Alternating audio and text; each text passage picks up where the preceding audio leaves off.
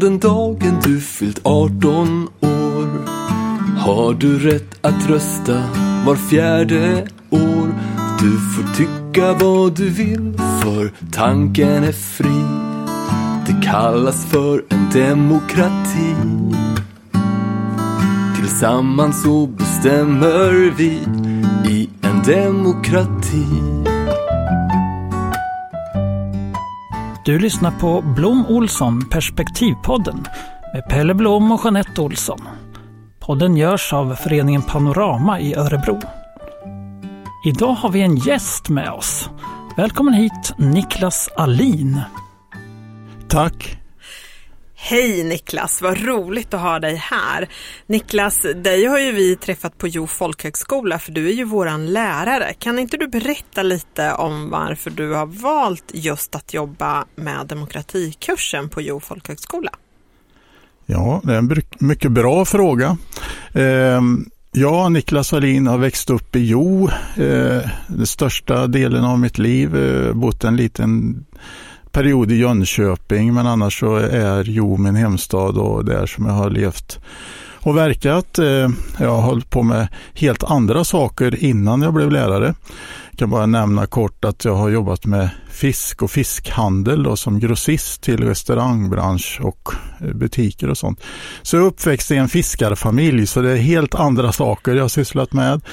Jobbat med ungdomar innan det och så vidare. Eh, och sen blev det så att jag omskolade mig till lärare eller jag började läsa på universitet. Och man kan säga det hör samman med att eh, man kan säga i hela mitt liv så har väl nyfikenheten fått styra. Eh, och nyfikenheten kan ju föra oss lite olika håll. Eh, och det gjorde det. Så jag, när jag då slutade min fiskrörelse, eh, det var 2001 och sen så startade jag om lite i liten skala. Efter det var slut så stod man där och visste inte riktigt var man skulle hamna någonstans. Men då så började jag tänka att jag kanske började läsa på universitet. Och tänkte, är det någonting för mig? Eh, och jag började läsa idéhistoria. Och kände att det här var ju saker som jag hade varit väldigt intresserad av när jag var yngre och så. Så att idéhistoria, eh, jag började läsa om antikens kultur och samhällsliv, eh, religionsvetenskap och så vidare. Och bara lät egentligen nyfikenheten styra mig. Underbart. Så eh, det där med att bli lärare sen, det läste jag senare sen faktiskt. Själva lärarutbildningen då i Linköping. Och då hade jag redan börjat att jobba på SFI som lärare i svenska. Eh, och i och med de här sammanhangen som jag kom in i så blev integrationsfrågan en väldigt stor sak. Och det började vi syssla med mycket med sen då när jag blev anställd på Jo folkhögskola. För att då eh, eh, fick jag frågan om jag skulle starta en integrationsassistentutbildning. Och det var så det började. Och det är väl också det att Eh, när man börjar jobba med ett sådant tema, man förstår att det här är en stor samhällsfråga och så vidare, så tänker jag det att hur tänker jag själv runt de, eh, integrationen och de här stora samhällsfrågorna? Vad är liksom linjen och ja, vad, vad menar vi med integration och så vidare? Och jag liksom fick ju själv lära mig eh, successivt i mötet med alla deltagare och så och när man går in i något nytt sammanhang, oavsett vad det är för någonting, så om man är nyfiken människa och så, så lär man sig mycket under tiden. Och det blev ju att det formade sig mer och mer den här kursen. Vi körde den i flera år och utifrån det arbetet då så så blir demokratifrågorna allt mer aktuella. För att det är väl det som blir större och större utrymme på kursen. Mm. Så att det ena gav det andra så som det ofta är i livet. Mm. Jag tänker på när du ger mig de här bilderna som du pratar om. Pelle och jag läser ju faktiskt hos dig och din kollega Darko just den här utbildningen och det vi värderar väldigt högt och uppskattar väldigt högt är ju ert sätt att objektivt ge oss sakkunskapen oavsett vilken extrem grupp det är eller vilka åsikter det är så är demokratin väldigt opolitisk i eran kurs och det är någonting som vi värderar väldigt högt. Eh, men jag tänker utifrån din resa som du har gjort hur har du sett att demokratin, demokratin har utvecklats? Ja, det finns ett antal frågor som är stora och det är integrationen är en utav dem. Det finns mycket annat. Eh, men eh, demokratin, eh, det demokratiska systemet, det, beror så, det är så många delar i det som liksom vad vi pratar om för någonting. Men en sak som, om man ska se lite kritiskt, och det är det vi försöker att göra hela tiden, för att vi vill ju inte det handlar inte om partipolitik av något slag utan det handlar om att försöka förstå helheten. Det är ju folkbildningens eh, signum liksom och målsättning. Att försöka förstå hur samhället fungerar, hur människor fungerar och så vidare. Och sen så utifrån det sen kan man titta på vad behöver vi göra i samhället, vad behöver vi ändra på, vad behöver vi hitta för lösningar och så vidare. Eh, den bild man ser av demokratin idag och politiken eh, så skulle jag vilja nämna att man ser väldigt kortsiktighet, att det är mycket ad hoc-politik och det spelar ingen roll om det är från höger eller till vänster, utan det är mycket liksom släcka bränder, eh, försöka att eh, hitta lösningar här och nu, men väldigt lite långsiktighet och eh, att måla upp en vision på längre sikt, vad är det vi vill komma och ett väldigt klart gemensamt mål, eh, att eh, eh, bygga någonting tillsammans. Om vi inte vet vad vi ska bygga, så hur kan vi då göra det tillsammans? Liksom?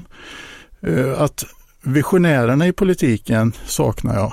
Och sen kommer fråga nummer två då, om vi har en bild, en vision, då kommer frågan hur vi ska komma dit. Men vi håller på så mycket med frågorna hur vi ska komma dit innan vi har sagt vad det är vi ska och vad det är som är vårt mål. Och då blir det så diffust så många blir förvirrade tror jag av politiken för att då, då, då fastnar vi och det blir så mycket att man tänker bara att eh, vi ska behålla makten i vårat eh, block och så vidare.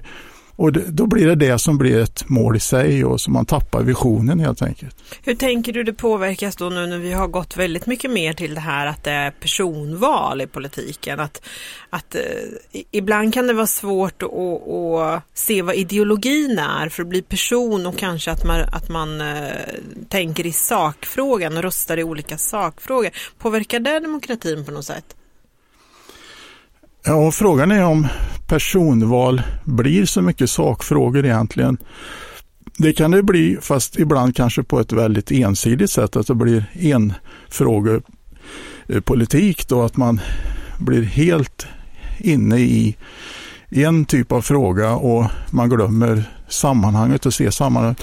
Så det är mycket det som jag saknar, att se att politik politiken och politikerna att de kan måla en bild och försöka. Det är också att vi beskriver också olika världsbilder. Alltså vi lever så olika världar så att vi beskriver inte samma verklighet längre. Eh, om man så drar det väldigt långt. Men ni förstår, man går in i sina bubblor, man lyssnar bara till dem som säger samma sak som man själv. Därför att kunskapsmassan är så enorm så man vet inte liksom hur ska jag eh, kunna sova i allt detta? Och så ta, ta åt mig och så vidare. Så att ja, man saknar en målbild, man saknar eh, en vision. Och jag tänker Pelle, förra gången vi pratade i podden så pratade vi om det här med lobbyister och hur svårt det är för politiken mm. liksom att företräda eh, den lilla människan och lyssna in ut efter vad du också liksom återger här Niklas. Att man har kanske inte så mycket kontakter. och Det finns väldigt många världar. Bara i, i Sverige eh, så finns det otroligt många bubblor och världar och samhällsklasser eller vad man nu vill tänka. Och det är inte så lätt för politiken då att företräda heller, tänker jag utifrån vad vi pratade om förra gången. Nej, men alltså när man lyssnar på, eh, jag har pratat en del med lokalpolitiker i alla fall och eh, jättestora lunter av eh, saker de måste gå igenom hela tiden och, och sen kanske de vissa av dem har, det är inte alla som är fulltidspolitiker heller och ska de ut, ut i den riktiga världen och prata med folk och så har de sina vanliga jobb och och det är klart att, eh, jag vet inte om det är så, men man får ju en känsla av att verkligen den här lobbyismen är ganska stark. Och, och vem är det, vems, eh, vems, eh, vem företräder man då? Då är det ju vissa specie, speciella intressen och då blir det precis som stora delar av andra i samhället kan jag tänka mig att det är känningar inom vissa branscher och, och, och faktiskt, vad ska vi säga, någon typ av väns, kanske inte vänner som umgås privat, men ändå en sorts eh, arbetsvänner som är nära varandra hela tiden man lyssnar på det. Och det kan jag känna en fara. Är det någonting du ser på, på sådana tankar? Jo, det är ju lätt att det blir så att man ser om sitt eget hus i första hand och då kan ju valet handla om vad ger mig mest i plånboken för att vara lite krass eller vad gynnar min eh, kategori människa och eh, min eh, arbetsgrupp och Eh, ja, alltså du kanske har specifika frågor som, eh, som, som ligger dig nära om livet som betyder mycket för dig. Om, om man liksom mister det, vad, man tänker inte vad är bra för landet, vad är bra för samhället i stort och så. Det kan ju den enskilde tänka eh, och det är inte så konstigt men det tänkandet finns ju också mycket bland politikerna och då blir det mer problematiskt för de är ju på något sätt när man lägger sin röst på dem så måste de ju eh, kunna lägga ut en kurs på något vis som är lite mer långsiktig. Och, men det är väl det svåra för politiker också att kunna reflektera som du säger, för man har så mycket på sitt bord. Det är så enormt mycket som ska läsas igenom, man ska klubba igenom, pang, pang, pang, pang. Så att man har svårt att sätta sig tillbaka i fåtöljen liksom och tänka vad är det för politik jag egentligen vill forma och lägga ut en längre kurs jag vet, jag pratade med, det var en demokratikonferens vi var på. Och då var det en politiker där som sa det just det, jag skulle vilja ha ett år där jag bara satt ner och tänkte igenom liksom mitt politiska arrangemang, eh, engagemang och eh, tänkte liksom vad vill vi och hur kan vi forma en politik som fungerar för samhället och det är väl det som, allting går så snabbt. Det är så många bränder som ska släckas liksom hela tiden så att man orkar inte, hinner inte helt enkelt eh, tänka långt fram. Men det, bygg, det byggs in också i systemet och då blir det problematiskt. Hur menar du när det byggs in i systemet då, Niklas? Ja, alltså förutsättningarna för alla blir likadana då. Mm. Så att det är inte så att några kan sitta som Platon filosofiskt eh, liksom på en, en bänk och fundera på vad som är det, eh, den optimala politiken utan alla är ju inne i produktionen så att säga och även i politiken. Det bara sprutar med frågor varje dag liksom. Ja, dessutom ska de ha tid att vara med på sociala medier och formulera ja. one-liners och, och med, med, sin politik, om vi nu får kalla det för det, fast jag ofta känner mer att det är någon sorts just one-liners för att liksom vinna uppmärksamhet och sympati på något sätt för sina grejer. Det, det känns också som att det är en, apropå systemet, det känns att det har tagit alldeles för mycket tid för en hel, inte alla politiker, för inte alla som är där, men en hel del av dem. Ja, I USA är väl ett bra exempel på det, för där är det verkligen liksom upphåsat till en helt annan nivå då med, eh, runt personen och en enorm marknadsföring. Men just att man måste hela tiden marknadsföra sig, man måste hela tiden tänka på liksom det här eh, yttre och det är inte liksom mitt kärnuppdrag som, som är i fokus och då blir det problematiskt för då urvattnar det ju. Mm. Det är det som är huvudproblemet, så jag menar liksom det med visionslösheten till slut, att ing, inte ens de som är förtroendevalda kan liksom säga vad vi är på väg, vad det är vi vill skapa med något. Ja, man kan komma med olika värdeord och så, men det, är ju inte, det räcker ju inte liksom. Vad är det du vill se om tio år? Vem säger det liksom? Och säger liksom att här är huset vi ska bygga. Men du Niklas, jag tänker så här, just där du beskriver att det går fort, vi, vi tänker inte lika mycket, vi gör saker, brandutryckningar. Om vi då tittar på det här året som faktiskt har varit ett pandemiår som har påverkat hela samhället och alla individer rätt så kraftfullt, så har vi ju också blivit uppmärksammade på hur sårbar vår demokrati är utifrån de begränsningar som faktiskt den, den tillfälliga pandemilagen nu utgör. Men det har ju också gett en, ett saktare tempo på ett annat plan.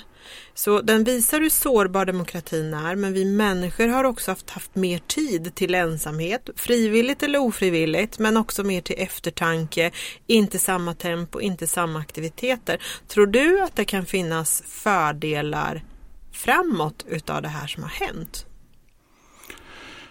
Ja, det kan det nog göra för den enskilde människan alltså som kanske har Sen är det ju hur använder man sin tid? Det får ju var och en svara för. Eh, man kan ju också slarva bort den eh, och bara liksom eh, se på tv hela tiden eller någonting. Nej men alltså det är ju väldigt olika hur man hanterar det, men man har i alla fall fått en chans. Jo, men jag tror faktiskt att det är många som har fått konfronteras med sig själva lite på ett nytt sätt.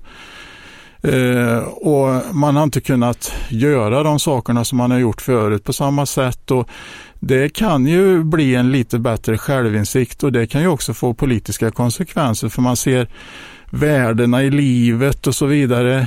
Eh, förhoppningsvis då att man liksom har tänkt mer kring sammanhanget, samhället och så vidare. Men det är inte självklart, men ja, det skulle jag ju önska att det vore så i alla fall.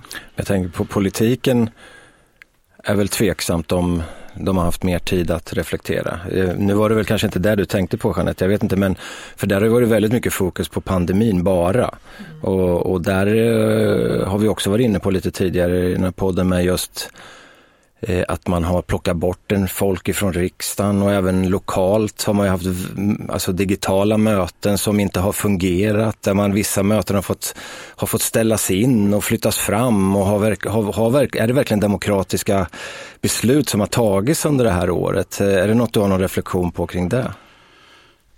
Nej, men jag tror att det är som du säger att det kanske har varit mer tid för gemene man eh, beroende på vad han har för situation. En del har ju haft mer att göra för att det finns ju också i näringslivet att det har varit eh, full fart och fräs alltså och är för lång tid.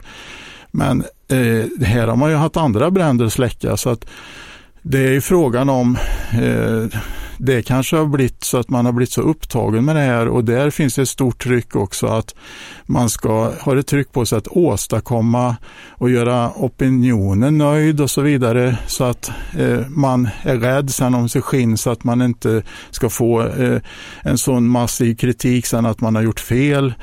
Så att det blir i sån fokus så att man virrar omkring och inte heller det, alltså det är alltid svårt i krissituationer att ta beslut för det är ju något som man inte har ställt sig inför förut.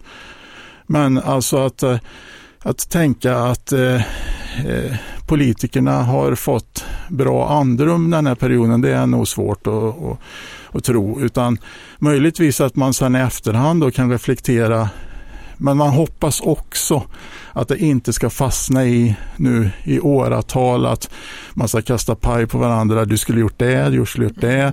Du är skyldig till de här människornas död och så vidare. och så vidare. Självklart så måste man utvärdera saker men det får inte gå till absurdum så att det stoppar hela det demokratiska arbetet framåt. Fast vet du, nu är jag jättenaiv och det vill jag vara i det här fallet. För jag tror att våra politiker oavsett vilket parti måste ha gjort en otrolig lärdom utav det här och ta ansvar för hela landet och alla delar i det. Sjukvården, näringslivet, äldreomsorgen och det borde ge en otroligt bra grund, tänker jag utifrån det du säger. Hur vill vi bygga vårat hus? Hur ska vi göra? Nu har vi liksom fått en krissituation, vi hanterar den, men det bör ge oss en tankeställare om vart är vi då på väg? Eh, den förhoppningen har ju jag om politiken, att man ändå tar med sig det och använder det på ett väldigt konstruktivt sätt och också tänker pandemilagen utifrån det här med demokratin. Hur den faktiskt inskränker oss och hur vi medborgare inte tycker det är roligt. Mm. Eh, och i nöden så, så har man liksom kunnat använda den. Men så att den erfarenheten hoppas jag att våra politiker verkligen tar med sig. Och att den här visionen om att bygga det här huset faktiskt kan växa sig starkare för vi har sett hur sårbar vår demokrati är. Ja, man kan ju tänka sig det konstruktivt att samlas kring en fråga eller ett stort problem. Det är ungefär som paradoxalt, liksom ett krig förenar människor. Mm. Eh, men det naturligtvis splittrar och förstör också. Men att, att ha en krissituation gör ju att du skalar bort en massa andra saker. Och då, nu måste vi göra det här tillsammans, nu kan vi inte hålla på och gnagga. Det har det väl gjort lite, men inte kanske i så jättestor utsträckning egentligen som det kunde varit. Så att visst, man har haft ett visst gemensamt mål men det är ju ändå bara målet att komma förbi den här pandemin. Men visst hoppas man att, att det ska ge någonting, eh, en väckarklocka. Att se sårbarheten i samhället, tänka på hur kan vi förebygga, hur kan vi vara bättre förberedda och så vidare. Det är ju i högsta grad demokratifrågor och samhällsfrågor som är enormt viktiga. Jag som inte är riktigt lika naiv som Jeanette då. Mer cynisk. Nej då, jag ska inte vara så. Men om man vänder på steken lite grann utifrån det som vi har gått igenom nu och sett. Vi pratar om pandemilagen, det kan, det är ju liksom, det kan man ju se eh, problematiken i den. Men se, har du sett utifrån att eh, man lär ut som du kan ta med dig i, eh, i undervisningen, några konkreta grejer. Att det här var problematiskt när, när, när vi gjorde de här besluten eller vi gick åt det här hållet i, i pandemin i stort. Alltså på, ifrån politikernas sida pratar jag om nu i så fall. Ja, alltså sen är det ju om vi ska stanna vid Sverige bara eller om man ska se på Europa och världen och så. Börja Sverige så. Ja, vi börjar i Sverige. Så, men alltså, om man jämför med oss och andra länder så har vi ju haft eh, en betydligt annorlunda situation. Jag vet eh, de som har rest genom Europa och så vidare, hur de berättar att i andra länder känns det som de eh, färdas genom en krigszon. Liksom. Men när vi kommer till Sverige känns allt som vanligt som referens då emellan. Mm.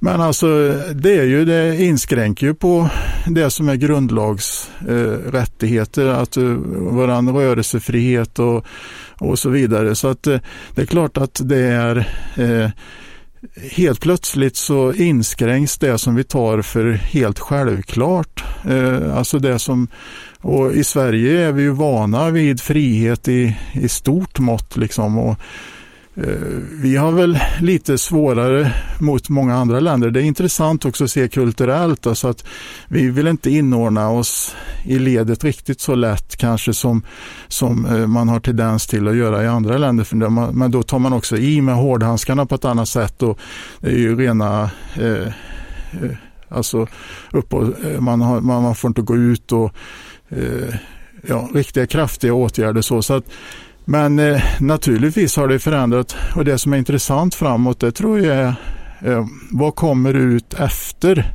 den här perioden. Liksom, det är ju också det här, när en stor demokratisk fråga är ju man har i vissa fall passat på, eh, eller det, när det är en sån här situation så är det lätt att man gör beslut i farten därför att fokus är på något annat och så. Mm. Eh, så att det finns ju faror i eh, krissituationer där man kan forcera fram en utveckling parallellt. Liksom. Eh, sen finns det ju alltid en, en, en, eh, eh en möjlighet liksom att, att, eh, att passa på att nu genom den här krisen så kan vi passa på att ut, eh, genomföra större förändringar. Så hur kommer demokratin se ut på andra sidan liksom och vad är det, finns det eh, sånt som inte direkt är uttalat som vi vill bygga eller är det ett öppet eh, demokratiskt sätt som man liksom eh, alltså de här tillfälliga lagar och så vidare är det risk för att de eh, permanentas, kanske inte direkt men det är ändå om man har tänt på en gräns så att det blir lättare nästa gång om det händer någonting att gå ett steg längre och så vidare. Vad gör det med vårt sinne liksom och våran känsla för våra grundlagar och rättigheter och sånt? Så Vad tror du? Ja, det, det finns ju en risk alltså att när det är en kris så är det risk att många skriker på en stark ledare. Och det är ju alltid en, har ju varit historien, eh, så som man har eh, hamnat ifrån demokratin och gått in i fascism och så vidare. Nu ska jag inte måla så svart men man kan ju se att de här extremare grupperna och sånt, de, de vill ju det här. De vill ju inte att politikerna ska kunna lösa de här problemen. Det ligger deras, eh, de vill ju att det ska accelerera istället, att det ska kollapsa. För att då kan man bygga upp något annat mm. där, något, och få med sig, få mycket större utrymme liksom för Eh, då är folk så missnöjda. De, ja, ni har ju sett liksom den vanliga politiken, den vanliga demokratin, den har ju misslyckats. Vi kommer ingenstans mm. med det. Men vi har alternativet. Mm. Och det finns ju många röster som har många olika alternativ. Eh, fascism av olika slag. Eh, så att det, det finns ju risker med att de som var väldigt extrema tidigare inte ses lika extrema längre Därför att de ser istället ut som alternativa rörelser. Mm.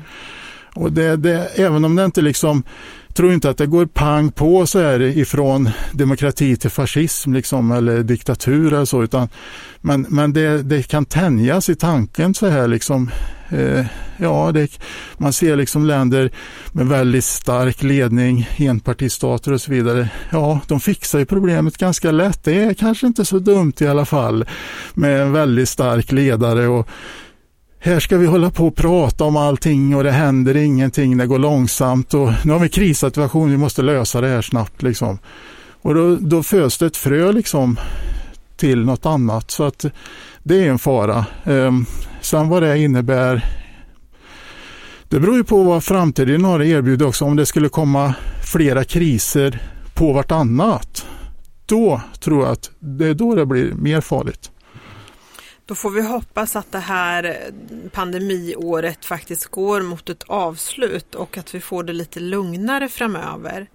Niklas, tack så jättemycket för att du kom hit och för dina kloka perspektiv till oss i våran podd. Tack så mycket, det var jättekul att komma hit. Du har lyssnat på Blom Olsson Perspektivpodden med Pelle Blom och Jeanette Olsson. Idag hade vi en gäst, Niklas Alin. Tack för att du kom Niklas. Jag heter Urban Århammar och är ordförande i föreningen Panorama som står bakom podden. Vi tackar också TK, Thomas TK Karlsson som är ljudtekniker som vanligt. Och vi tackar vår sponsor Hive i Örebro. Dessutom skickar vi ett stort tack till Tobias Svärd som som vanligt står för vignettmusiken. Små sånger för stora hjärtan och låten heter Demokratimelodi.